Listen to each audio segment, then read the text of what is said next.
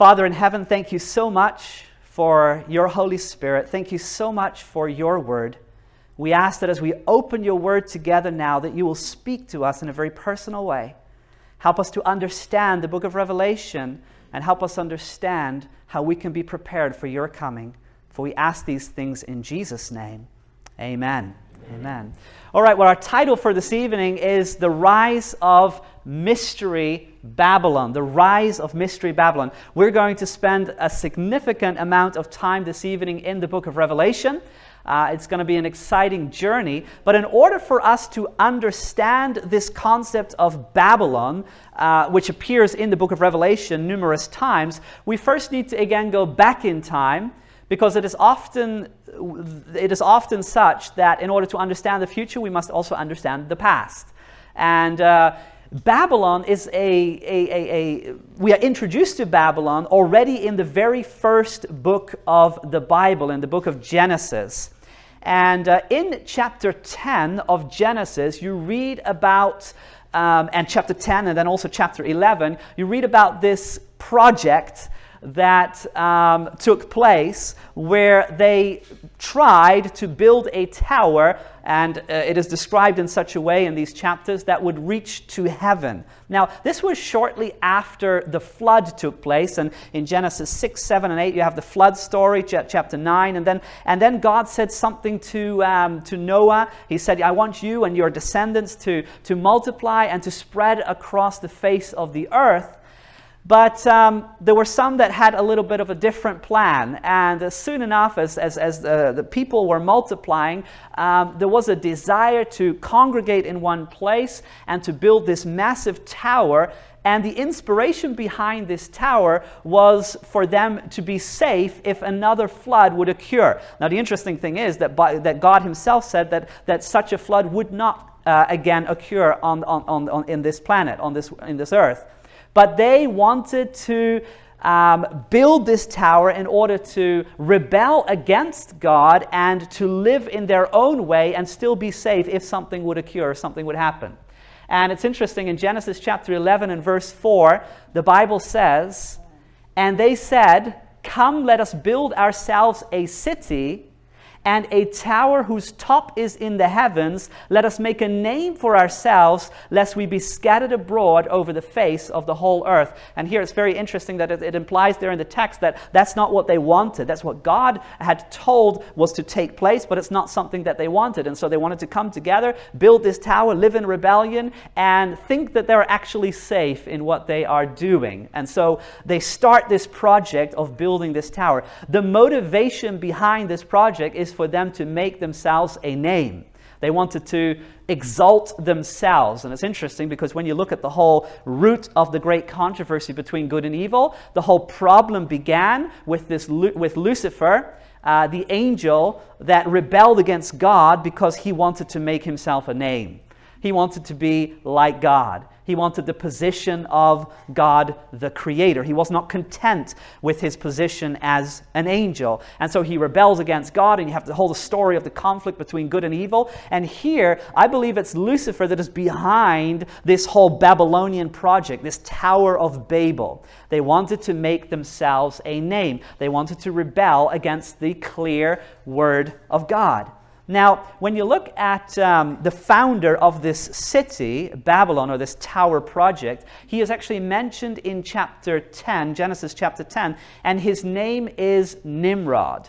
Now, it's, it's interesting with names, as we've discovered in the course of this series. Oftentimes, names in the Bible, they have significance, they have a meaning. And Nimrod means, we shall rebel. So, parents, never call your son Nimrod, okay? We shall rebel. And so Nimrod, he, he is the founder of, of, of, of, this, uh, of this city, and, and he's behind this great project. And in Genesis chapter 10 and verse 10, the Bible says, And the beginning of his kingdom was Babel. And it's interesting that the, that's the first time that the word kingdom appears in Scripture. And it's talking about the kingdom, not the kingdom of God, but the kingdom of Babel. Now, what, when you look at scripture from Genesis to, to, to Revelation, there are basically two lines that go all the way through. It's the kingdom of Babylon and it's the kingdom of God. It's really the war of thrones that we're talking about here. The war of thrones between the powers of evil and the power of good. And it exists right from the beginning, right till the very end. And so here we're introduced to Babel, but this is not the last time that we're going to hear about Babel or what later became Babylon. Uh, Babel actually um, is uh, meaning, the meaning of that word is, is, is uh, the root word is connected to confusion. And that's interesting. You know, we in the English language, we say, you know, a child, a, a baby, it babbles, right? It babbles. You can't really know exactly what they're saying. And, and, and right here at the beginning of this kingdom of Babel, there is confusion. There is conf- confusion regarding God, uh, there's a distorted picture of God. They have a distorted picture of God that actually leads them to, into this rebellion. And we're going to see how that distorted picture of God is going to come back in the course of Babylon's history. Well, later we learn more about Babylon. Uh, when you read through the Old Testament, Babylon plays quite a significant role in the story of the Old Testament. And particularly when you get to the twin book of, of, of, of the book of Revelation, which is the book of Daniel. And Daniel the prophet lived uh, about 500, 600 years before Christ. And during his lifetime, Babylon was a superpower of that day. Babylon was conquering other nations, and eventually Babylon conquered Judea and destroyed Jerusalem and took Daniel and many of the other uh, uh, young men in Jerusalem and took them back to Babylon. So Babylon was an enemy of God's people. Uh, Jeremiah the prophet also spoke about Babylon and predicted that Babylon would come and destroy Jerusalem, and it's exactly what happened. And so we have the beginnings of Babylon at the Tower of Babel in the book of Genesis. That project, by the way, didn't really work out because God confused their languages and they weren't able to communicate with each other and they weren't able to complete this project of this tower reaching all the way to heaven. And so they were dispersed upon the face of the earth. But sooner, so, soon after that, they again congregated together and eventually they built this city called Babylon. And later in the story of Scripture, Babylon reimmerses, it rises once again and it becomes a superpower, particularly in the days of Daniel. Which is interesting because the prophet Daniel is making predictions about the end of time. The prophet Daniel is making predictions not only about what is happening in his time, not only what would happen shortly after his time, but he's making predictions that will go all the way until the end of time to our very time. And so, this whole, this whole um, uh, uh, idea in Scripture that these prophecies are given in the context of a superpower called Babylon is interesting because it has something, it comes back when you get to the end times. When we get to the book of Revelation, the book of Revelation talks again about this, this superpower Babylon that will again rise and, and emerge in the end of time. And so Babylon was significant in the beginning in Genesis. Babylon is significant in the Old Testament story, but it also has a place in the end of time, as we will discover. Now, we have been studying together in the course of this seminar some very important messages in the book of Revelation. Among others, we have looked at these three angels' messages. I hope you remember uh, those messages that I've referred to a number of times. You find them in Revelation chapter 14.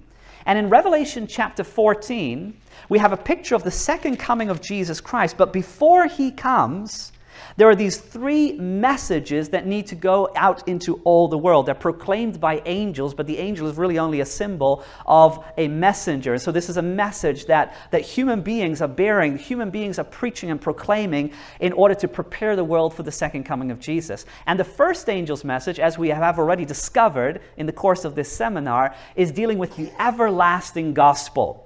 It's a call to remember the Creator. It's this message that goes to all the world that, that, that the everlasting gospel uh, is, is to reach everyone. It's a message to fear God and give Him glory and to worship the Creator. But then the second angel's message follows there in Revelation chapter 14, and the second angel is a warning message.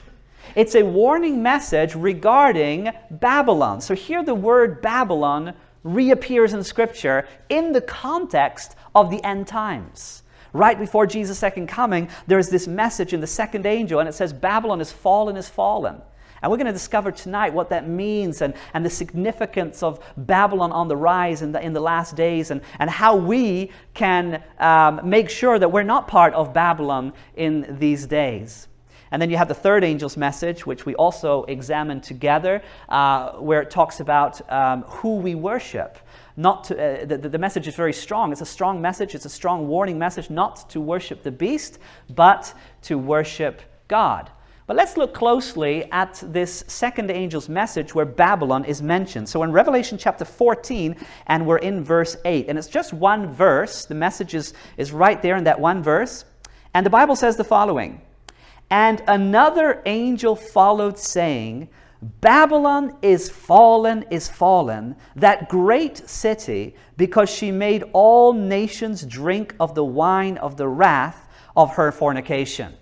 So, when we are looking here at Babylon in an end time context, we're not looking necessarily here at some literal place. We are looking now at the symbolic meaning of Babylon that has taken on, actually, that, that has taken on a, a different form than it has in history. Because here it's really talking about the principles of Babylon and the teachings of Babylon and the nature of Babylon in a last day setting that is, in a, that is applied now worldwide, as we'll discover. It says Babylon is fallen, is fallen because what, what, what has Babylon done? Babylon has made all nations drink of the wine of the wrath of her fornication. Now, wine in the Bible is, is a symbol of, of doctrine, of teaching. You know, Jesus, he, he presented his doctrine as, as, as the, the, the good wine, you could say, the, the, the, the, the wine that is actually unfermented. It's not, it doesn't bring confusion to the mind. It's the pure wine, the biblical wine. But then you have another type of wine that is presented by Babylon here that brings confusion. It, it, it, it, it is a distorted picture of God's character. Now, in the book of Revelation, we have a picture of a power that is associated with the name Babylon. And this we find in Revelation chapter 17. Revelation chapter 17 describes a woman riding on a scarlet colored beast.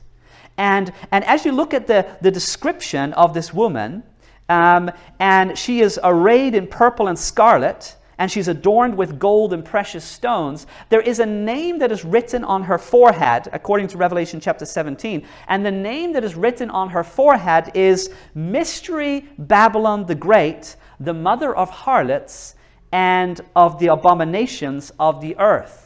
So here we find in the book of Revelation, in an end time setting, a symbol of Babylon, and the symbol that is given of Babylon in the end time is a woman riding on a beast, a, a scarlet colored, um, she, she's, she's, dressed in a scarlet color, and she is, uh, she's adorned with, with, with lots of jewelry, and she's holding this cup in her hands. We're going to read actually the description in just a moment. And so it's interesting. Babylon in the beginning is connected with that Tower of Babel. Then you have Babylon, the superpower of the Old Testament that conquered uh, uh, Judea and conquered Jerusalem. And then in an end time setting, there's a woman riding on a beast that is connected with the name Babylon. Now, of course, we must ask the question then what does a woman represent in Bible prophecy? And uh, this is a question that we can easily answer from Scripture because Scripture is quite clear on this. In Bible prophecy, you will find throughout the scripture, actually, throughout from Genesis to Revelation, there's this very beautiful picture, and the picture is that, um, that Jesus is the bridegroom.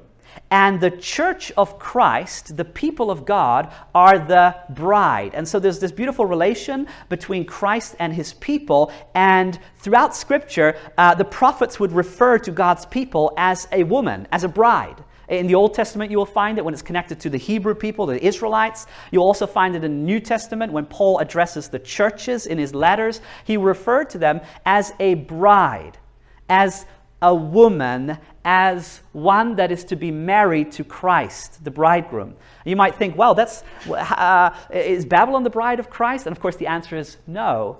And this is the whole interesting thing with the book of Revelation, because in the book of Revelation, guess how many women are represented? There are two.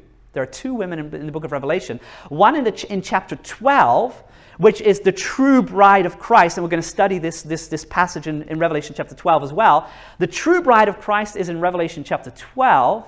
And then in Revelation chapter 17, you have the counterfeit bride of Christ, the counterfeit church, the counterfeit movement, the movement that is seeking to take the place of the true bride. But when we study scripture, we find out that she is marked by iniquity. She is marked by actions that are not in harmony with uh, followers of Christ. And so it's very interesting. You have two women in the book of Revelation, one being the true bride of Christ in chapter 12, and one being the counterfeit bride in chapter 17. And in chapter 17, the counterfeit bride, or the church that is seeking to represent itself as the true church, has a name written on her forehead Mystery Babylon the Great. So here we have a church that has been influenced by Babylonian teachings, a church that has been influenced by Babylonian practices. Where paganism and Christianity have shaken hands, where paganism and Christianity have been amalgamated to create this superpower in the last days.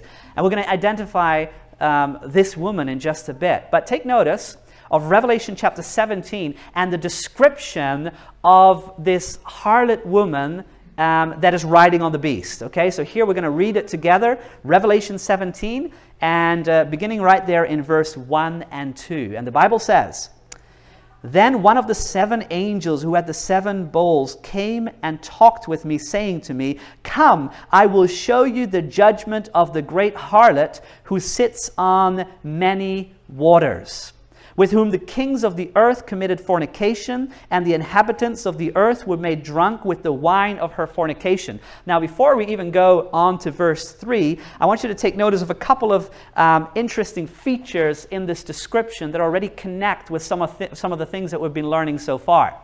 It says that um, this, this, this great harlot uh, sits on many waters. Now, in the very same chapter, in Revelation chapter 17, if you jump down to verse 15, the Bible tells us what the waters that she's sitting on represents. This is symbolic language.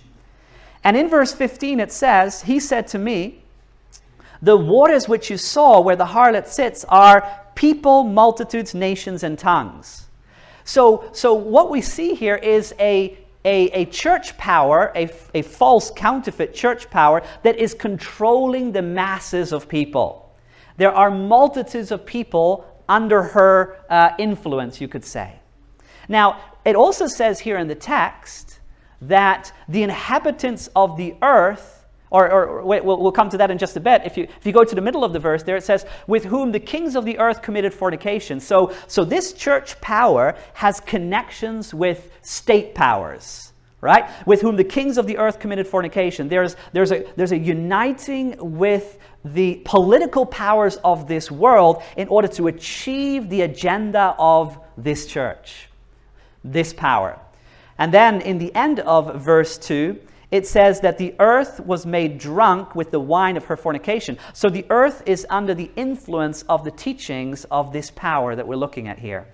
Well, let's look at verse 3. In verse 3, it says, So he carried me away in the spirit into the wilderness uh, John, here on the island of Patmos, is recording this. He's seeing the vision and he's writing it down. And, and, and, he says, I was carried away in the Spirit into the wilderness, and I saw a woman sitting on a scarlet colored, a scarlet beast, which was full of names of blasphemy, having seven heads and ten horns. So he's describing what he's seeing here.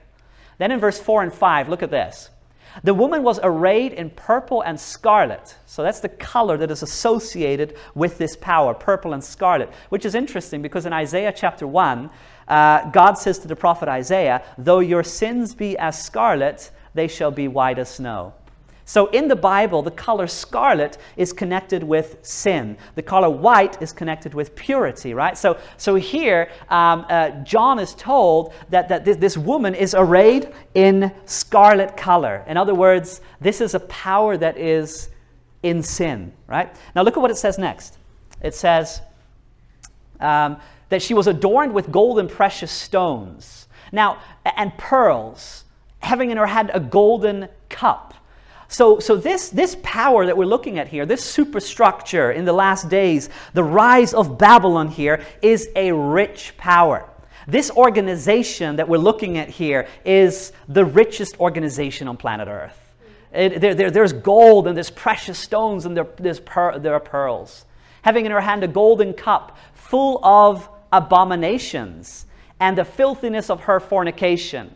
And on her forehead a name was written. Now listen to the name Mystery Babylon the Great, the mother of harlots and of the abominations of the earth. So when it's connecting Babylon to this woman, it also says that this woman is described like a harlot because she is seeking connections. She, she's committing fornication with the kings of the earth, which is a symbolic way of saying that she's uh, entering into ties that she should never have been involved in. And this is interesting because when God's people in the past, in the, in the Old Testament, were. Um, meddling with the other nations and they were seeking for approval from the other nations and they were intermarrying with the other nations and they were uh, worshiping the gods of the other nations, oftentimes the prophets would refer to that as fornication.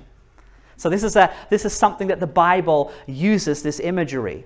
And here we have Mystery Babylon the Great, the mother of harlots, the mother of harlots. So there are other uh, women or other churches, we could say, that are under her control. She is the mother church.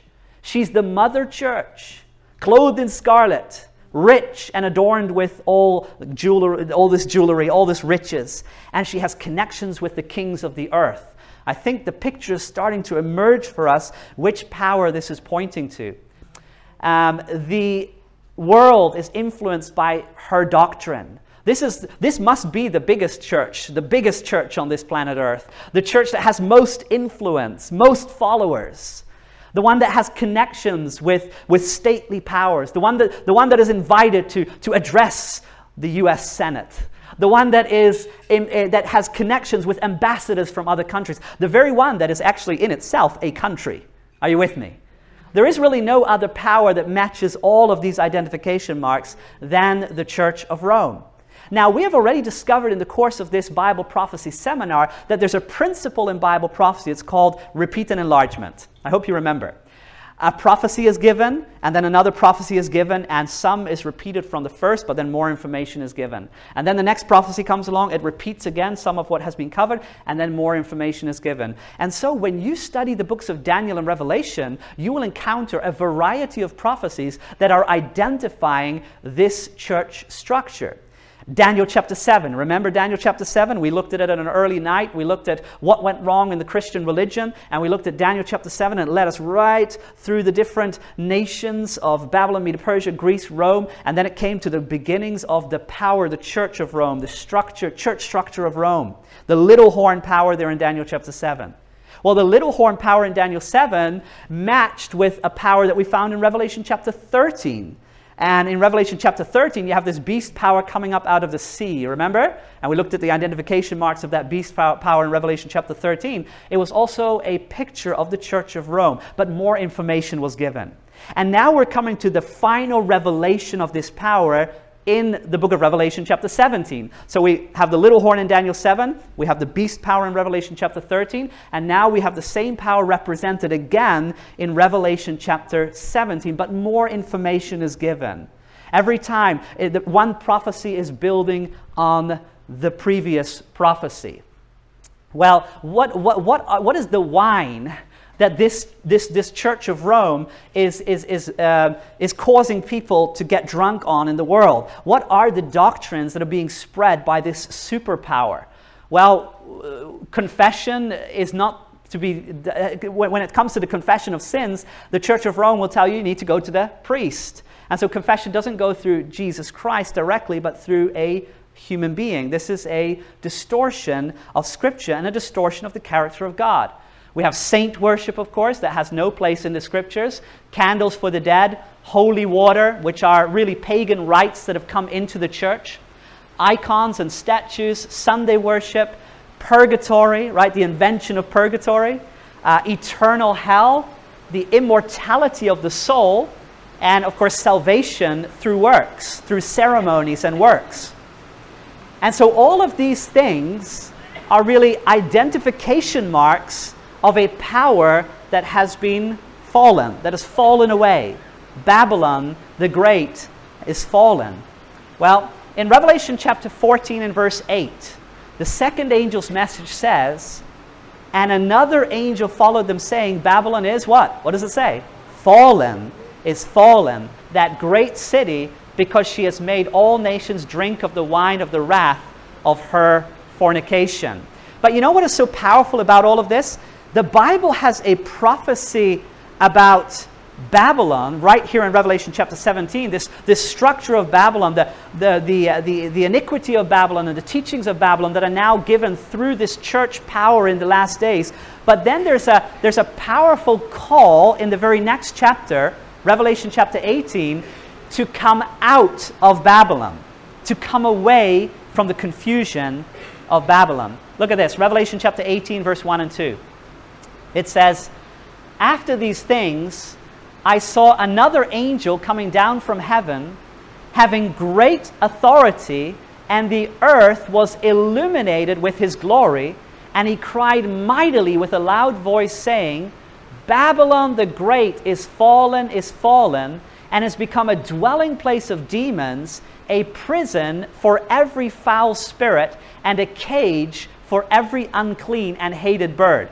And so in Revelation chapter 18, right after you have this, uh, this, this, this description of uh, Mystery Babylon, this woman riding upon a scarlet with the name Mystery Babylon the Great, the mother of harlots, right after this in Revelation chapter 18, we have a call that is given to the entire world to come away from the teachings and influence of Babylon.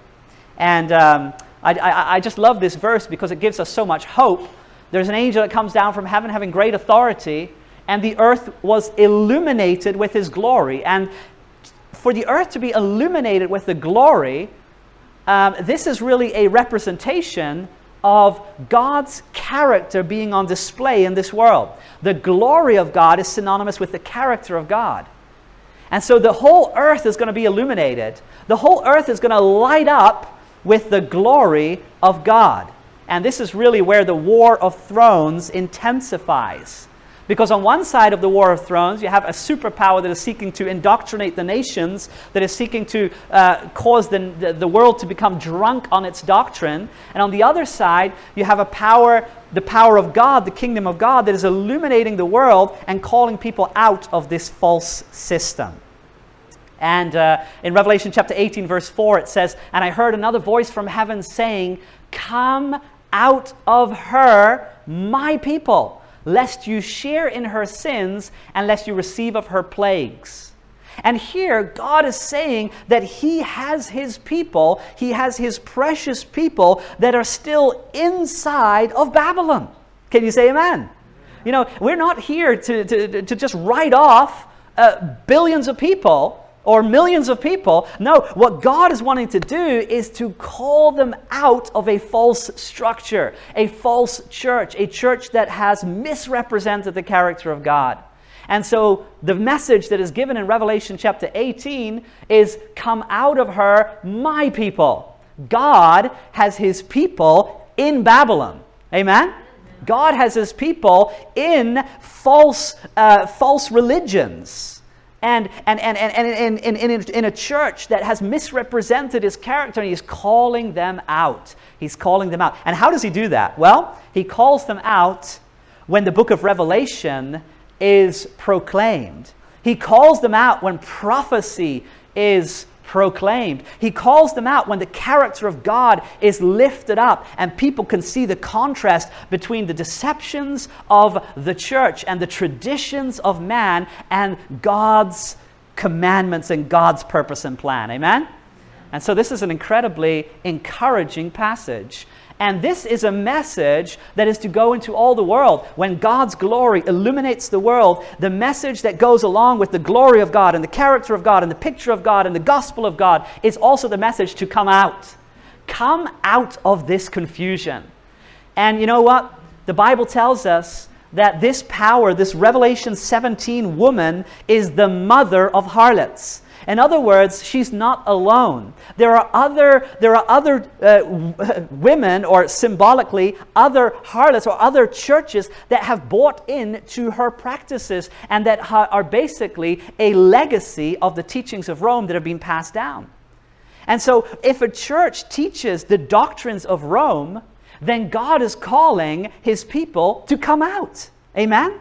To come out of the confusion of, of, of, of, of, of, purgatory and, and hellfire, which are a distortion of the character of God. God is saying, Come out. And, and, and the distortion of the character of God when it comes to the change of God's commandments. And where a human day is, is placed in the very, in the very, uh, instead of the very commandments of God and, and confusion regarding the law of God, confusion regarding the traditions of man, and, and all of these things that have come in and created a world where, where God's picture, God's glory, God's character has been distorted. But God has a message, and that is to come out. As a matter of fact, I love the passage in, in John chapter 10. In John chapter 10, uh, Jesus represents himself as the shepherd. And in John 10, verse 16, he says this and other sheep I have which are not of this fold. Them also I must bring, and they will hear my voice. And there will be one flock and one shepherd. So, you know, how many denominations do we have in the world today? Well, I don't know. I haven't, I, have lost count. we have a lot of denominations today. We have a lot of religions today. We have a lot of Christian denominations today, and all claim to have the truth, right? But God says that in the end, and, and Jesus says in the end, I will be the shepherd, and my sheep will hear my voice. And in the end, there will be how many flocks? Ten? Hundred? Thousand? One. One flock, one shepherd, right? One flock, one shepherd. Christ is going to he's going to um, speak his word, which he's doing right, through, through, through the Bible, through the scriptures. And when we heed his voice, when we heed these prophecies, when we heed the call, we will come out and we, will come, become, we can become part of his flock and we can have Jesus Christ as our shepherd. You know, there are not thousands of, of denominations or religions represented in, in the book of Revelation. We have two women, we have two churches here in the end of time. We have God's movement, and we have a movement that is based on the teachings of man. We have Revelation chapter 12, which is God's movement, and we have Revelation chapter 17, which is the counterfeit, false movement that is controlling other religions and other uh, denominations. And so there's really only there's really only one choice, right? There's a choice to follow either the woman in white or the woman in scarlet in the book of Revelation. And so we want to be able to identify then uh, what is the woman in, in, in scarlet? Well, we've already identified the woman in scarlet. It's the Church of Rome.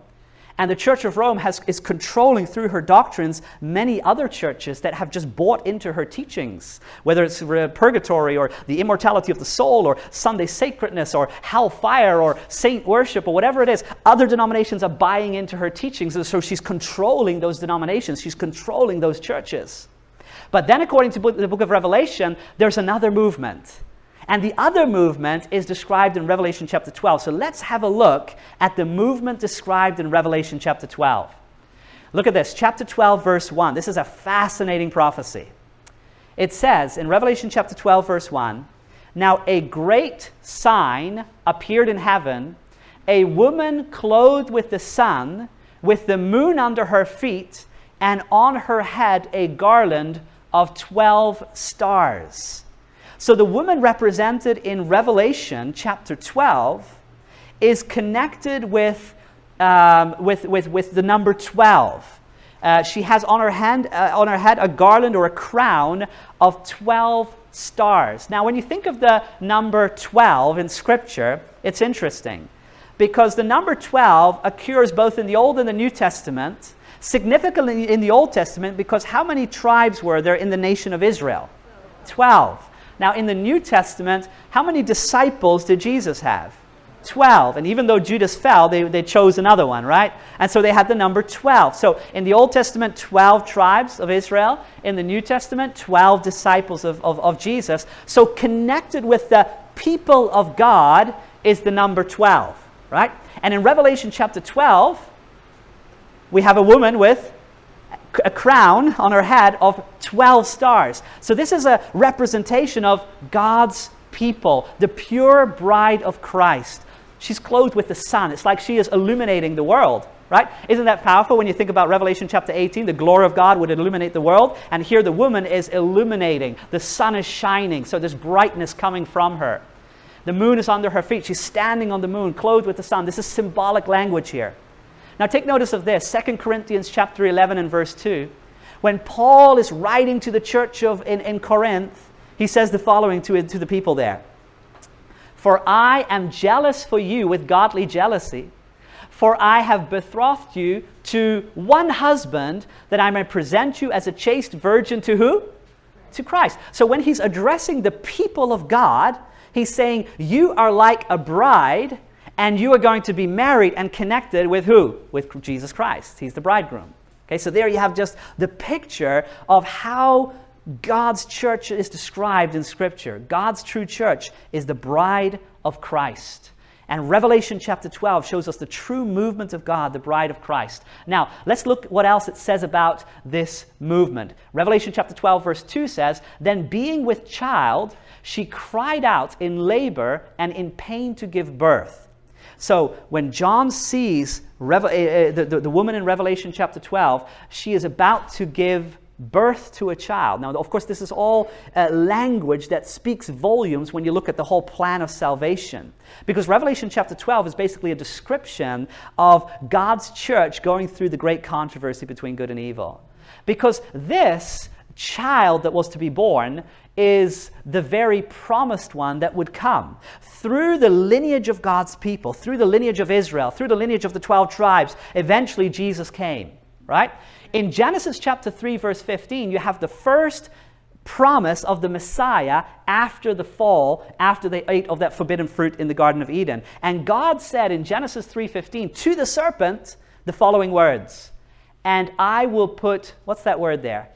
Enmity between you, the serpent, and the woman, and between your seed and her seed. He shall bruise your head, and you shall bruise his heel. In this one verse, it's like the great controversy in a nutshell. And God says to the, to the serpent, to the wicked one, to the enemy, to the devil, Satan, He says, You know what?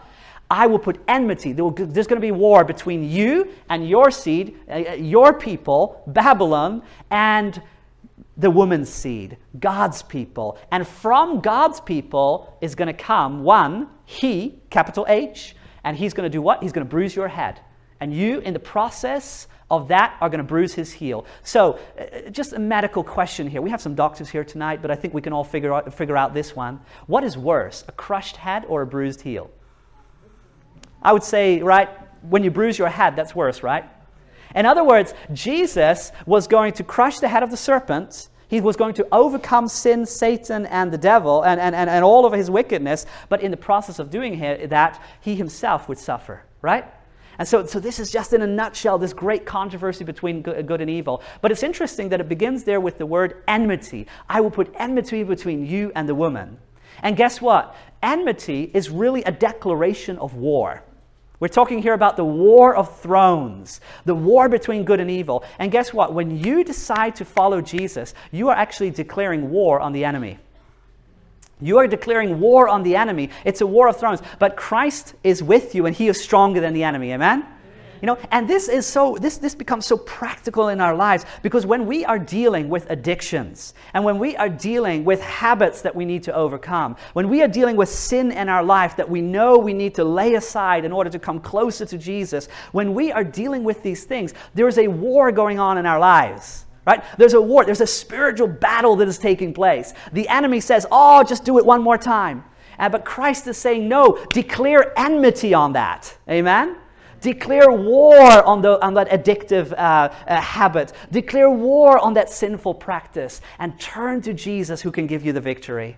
Because guess what? That seed that was promised is none other than Jesus. Galatians chapter 3 verse 16. Now to Abram and his seed where the promise is made, he does not say and to seeds as of many, but as of one, and to your seed who is Christ. Christ was the promised seed that came from the woman. Eventually, after, after thousands and thousands of years, the promised Messiah arrived through the people of God, through the woman. Revelation chapter 12, verse 3, look at how it continues this prophecy. It says, And another sign appeared in heaven. Behold, a great fiery red dragon, having seven heads and ten horns, and seven diadems on his head. So, Revelation chapter 12 begins with showing us that, that pure woman, the bride of Christ, the people of God. She's with child. In other words, the picture of God's people, and through God's people would come the promised Messiah. But then we are introduced here in Revelation chapter 12 to the enemy that is seeking to destroy God's movement. This is none other than the devil, Satan himself. Look at verse 4. It says, his tail, and he's symbolized here by a dragon. And it says, His tail um, drew a third of the stars of heaven and threw them to the earth. And stars in the, in the book of Revelation is a symbol of angels. And in the battle between good and evil that erupted there in the beginning, the first war that took place in heaven, uh, of all the angels of God, a third of those angels sided with Satan, sided with Lucifer and the dragon. And they were on, and so two thirds with God, one third with the enemy. And they are drawn, they're taken with him. It's like the tail is, is taking these stars with him, these angels. They're thrown to the earth. And the dragon stood before the woman who was ready to give birth to devour her child as soon as it was born. So now the enemy is ready and knows that this is the promised child that is coming. Here the Messiah is coming, and he's going to do all he can to destroy that child. Well, are there any uh, instances in Scripture, in the Gospels, where um, there were powers at work to destroy uh, Jesus when he was a baby? Absolutely. Remember Herod that sent his, his army there to Bethlehem to take the life of, of all the children under two? I mean, this was inspired by, by the dragon. This was inspired by Satan himself that sought to kill and take the life of the promised child. And so, this battle of the ages, this battle uh, that, that, that we can read about in Scripture, is here portrayed in the book of Revelation. Now, take notice of verse 5. It says, She, the woman, the church, the, God's movement, she bore a male child who was to rule all nations with a rod of iron. And her child was caught up to God and his throne. So, here is a picture of the ultimate king here is a picture of, of Christ that would come into the world, and her child was caught up to God in his throne. He was born in a manger. He was incarnated as one of us. But eventually, after his ministry and after his death and after his resurrection, he was caught up to God. He went back to his heavenly Father, as is described in this prophecy. What happened after that? Well, take notice of the next verse, Revelation 12, verse 6. This is just, Revelation 12 is just bringing us these, these kind of, it's just showing us these various pictures of church history. It's showing us pictures of the plan of salvation. And in verse 6 it says, Then the woman fled into the wilderness, where she has a place prepared by God that they should feed her there 1,260 days.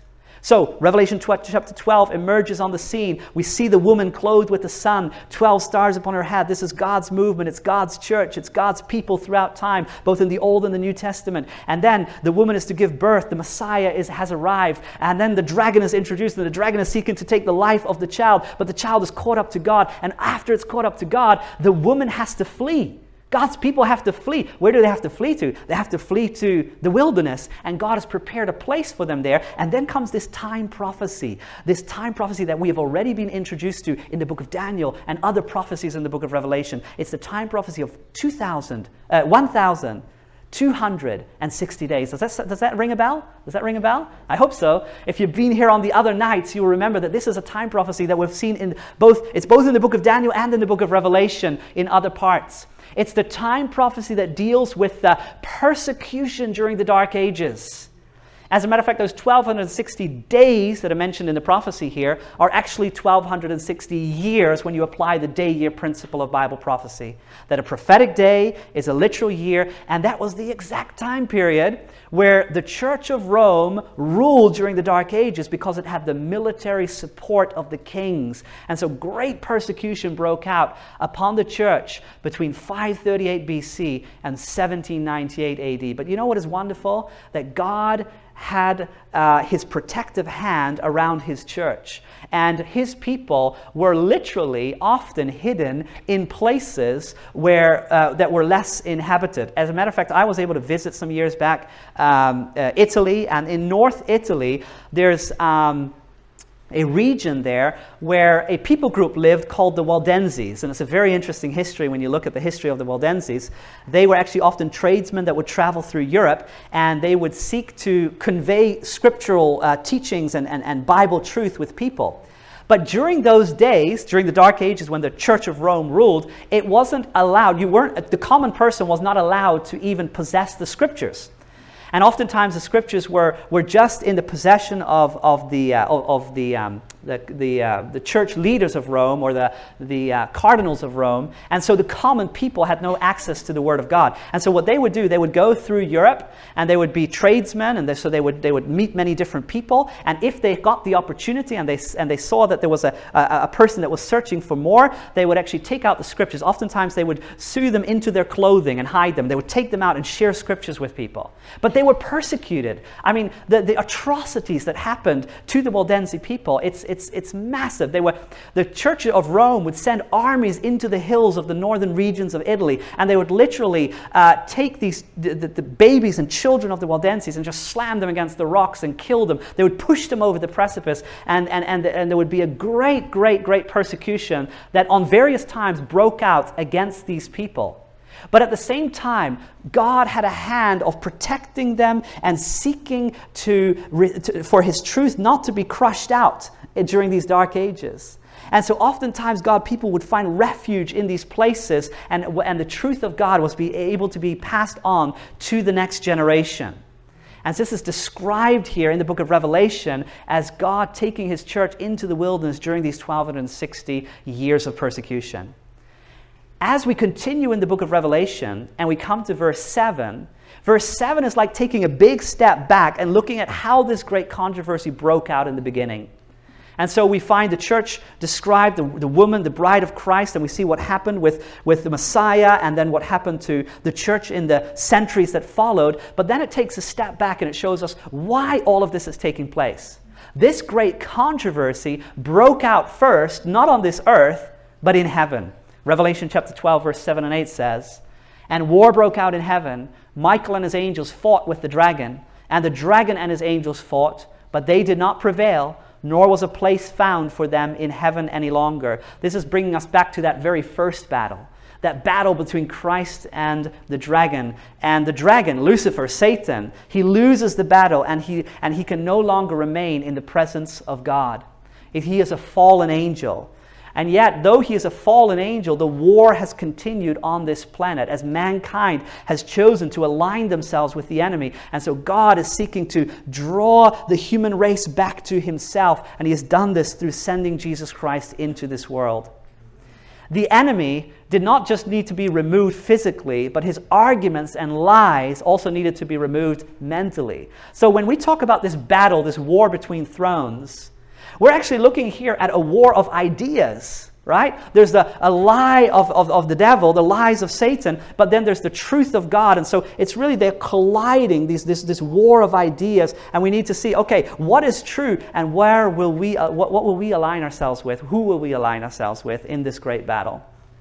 In Revelation chapter 12 and verse 9, it says, So the great dragon was cast out that serpent of old called the devil and Satan, who deceives the whole world, he was cast to the earth and his angels were cast out with him. There's a phrase that repeats itself here three times in this text, and it's the phrase cast out. He was cast out. He was cast to the earth. He was cast out. Now remember that phrase for a moment. Because this is John, the disciple on the island of Patmos, that is writing this. And he's saying, I saw the dragon was cast out. Now, if you go to the other book that he wrote, which is the Gospel book of John, the fourth Gospel, you will find that he uses the same phrase. And listen to what he says in John chapter 12. This is easy to remember Revelation 12, John 12. Written by the same person, written by John. And in John chapter 12, when he describes the death of Jesus, take notice of the words he uses. He says in John 12, verse 31 to 33, Now is the judgment of this world. Now the ruler of this world will be what? What's the phrase? Cast out. Now, who's the ruler of this world? It's devil and Satan. He seeks to rule this world, right? He thinks that this world is his. But, but here, John says, and this is basically quoting the words of Jesus Jesus says, Now the ruler of this world will be cast out. And what, when, when will this happen? Well, let's read on. And I, Jesus referring to himself, and I, if I am lifted up from the earth, will draw all peoples to myself. This he said, signifying by what death he would die. He's referring to the cross. He's referring to the cross. So Jesus is saying, when I be lifted up, when I am lifted up on that cross, when I die on that cross, when I utter those final words, it is finished. You know, you know what is really finished? Death is finished. Sin is finished. The devil is finished. His arguments are finished. The lies are, are refuted. The truth has been uplifted, and the war has been won. Now, the war is not over yet. The war is not over yet. We're, we're still in this world, and there's still a battle between good and evil. But, my friends, the victory has been won. Can you say amen? The victory has been won on the cross. The arguments have been dismantled. And if we come with a truthful, seeking heart a, and a heart of humility, wanting to know the truth, then God will show from His scriptures the character of God in contrast to the character of the enemy. And when we see the character of God, oh, these words will come to pass that we will be lifted. He will draw all people to Himself. He will draw them. And, and guess what? When He draws people to Himself, He draws them out of the confusion of Babylon. Amen? When He draws them to Himself, He draws them out of the confusion of man made religion into the very movement of God. And so take notice of Revelation chapter 12, verse 10. It says, Then I heard a loud voice saying in heaven, this is right after uh, the, the devil is being cast out. Then I heard a loud voice saying in heaven, Now salvation and strength and the kingdom of our God and the power of his Christ have come. For the accuser of our brethren who accused them before our God day and night has been what? Cast down. Oh, we need to remember that. We need to remember that when we go through uh, battles in our own life, you need to remember that the devil has already been cast down. Amen? That addiction that has a hold of you, that difficulty that you're going through, that trial that you're facing, that sin that seems to consume you, you need to say, you need to know that, that the devil has been cast down. Amen? And you can declare war on those things, and in the power of Christ, He can give you victory to overcome. Amen? Victory is in Christ. You know, we are living now still in the kingdom of grace, God has introduced another kingdom, the kingdom of heaven, and that is the kingdom that we're now living in in anticipation of the final kingdom of glory. When Christ comes back, he's going to establish the king of glory. But till that time, we're living now in the kingdom of grace. And in that kingdom of grace, we can say, Christ is our king. Christ is the authority and Lord of our life. There are many people in this world that want Jesus as their Savior, but sadly, there are few that want Him as their Lord. And we need to say, Jesus, you are both my Savior and my Lord. You are my King. Amen. You are my shepherd. And when you call with your voice, I want to come. I want to become part of that flock that you are forming in the last days. I want to become part of the movement. I want to become part of the bride of Christ. I want to be that Revelation 12 woman, not the Revelation 17 one. Amen. We want to prepare ourselves to, to enter into that marriage consummation with Jesus Christ Himself. But in order to do so, we must meet the identification marks of the woman in Revelation 12 and not the identification marks of the woman in Revelation 17. If you are belonging to a religious group that is practicing the very, the very um, uh, the teachings of Rome, that is practicing and, and, and spreading the very wine of Babylon, then you need to come out. Amen? You need to come out and join yourself to a people that are seeking to uplift the commandments of God. Look at Revelation chapter 12 in the very last verse, verse 17. This is the last verse in Revelation chapter 12. And it says the following And the dragon was enraged with the woman, and he went to make what? To make war. My friends, the whole gospel story started with a declaration of enmity, a declaration of war against the enemy. In the end, as we come to the very end of this controversy, the war has only intensified. The dragon is enraged with God's people. He's enraged with the movement of God, the woman of Revelation chapter 12. And it says he went to make war with who? With the rest of her offspring. Another word for the rest of her offspring is the remnant, those that are left. Oh, after all these centuries, after all these centuries of, of persecution, and he inspired Herod to, to, to take the life of those babies there in, in, in, in, Bethlehem, in Bethlehem. And later, he inspired um, the, the church of Rome to take the life of, of so many thousands of people throughout the Dark Ages. And now, in the end of time, he is again doing his best to use the powers of this world to make war against those that are left the remnant, those that in the end of time are part of this movement of God. And how are they described? How are they described, those that, that are part of this, this uh, movement of God? Look at the last part of verse 17. It says, Who keep the commandments of God and have the testimony of Jesus Christ. Oh, I pray that you will be in that group, my friends. That you will be part of those people described here, that you keep the commandments of God, not in your own power. You can't keep the commandments of God in your own power, but in the power of Christ. You say, God, God, I want you to fill me with your spirit so I can walk in obedience to your commandments. Not just eight of them, not just nine of them, but all ten of them. Amen? Be part of God's movement in these last days.